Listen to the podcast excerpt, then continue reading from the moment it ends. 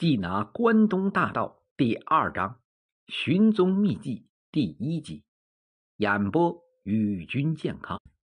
就是大海捞针也得捞，否则我们无法向全县人民交代。局长张世良斩钉截铁，掷地有声：“对，集中兵力，咬住不放，不破案还要合眼面去见江东父老。”副局长赵锦斌出语赞同，铿锵有力。两位局长铁了心，大有不破此案誓不罢休的气势。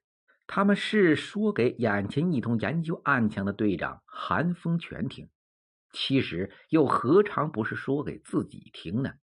其实这决心又何尝不是一种自信心？他们熟悉自己的干警，他们相信自己的侦查员。有自信心的民主，才是一个大有希望的民主。这决心就是魄力，是勇气。在人生的征途上，不能没有勇气。无论对决战疆场的统帅，对侦查员破案的人民卫士，还是开不出工资、缺米少财的家庭主妇来说，勇气是同样必要的。俗话说：“两军相逢，勇者胜。”